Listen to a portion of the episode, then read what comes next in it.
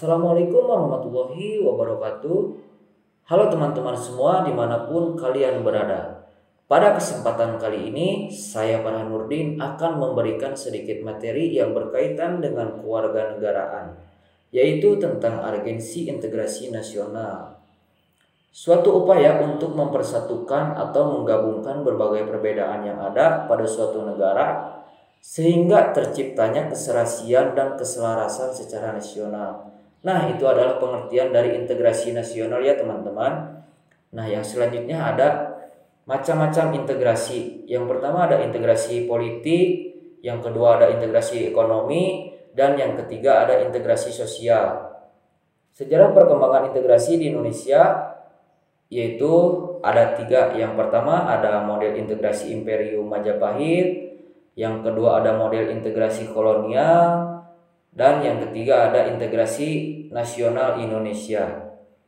Tahap-tahap penumbuhan kesadaran berbangsa yaitu terdapat ada empat bagian ya teman-teman. Nah yang pertama ada masa perintis yaitu masa ini ditandai dengan munculnya pergerakan Budi Utomo pada tanggal 20 Mei 1908. Yang kedua ada masa penegas. Nah, masa penegas ini ditandai dengan peristiwa Sumpah Pemuda tanggal 28 Oktober 1928. Yang ketiga ada masa percobaan yang di mana bangsa Indonesia pada saat itu melalui organisasi pergerakan mencoba meminta kemerdekaan dari Belanda. Nah yang keempat ada masa pendobrakan. Bangsa Indonesia telah berhasil mendobrak belenggu penjajahan dan menghasilkan kemerdekaan.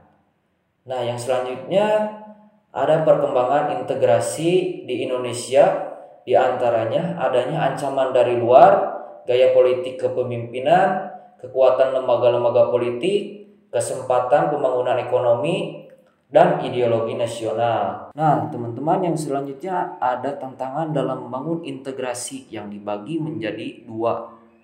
Yaitu yang pertama integrasi vertikal atau antara elit masa banyak yang tidak sepaham. Nah, yang kedua ada integrasi horizontal yaitu yang terjadi di kalangan masyarakat sendiri akibat adanya kesenjangan sosial, isu-isu primordial, dan kurangnya pendidikan bagi masyarakat itu sendiri, sehingga mudah diadu domba oleh isu-isu palsu.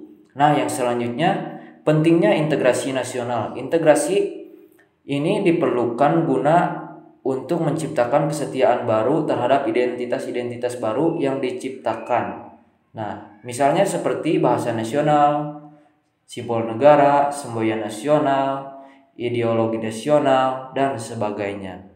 Nah, itu dia teman-teman materi yang saya bisa sampaikan pada kesempatan kali ini.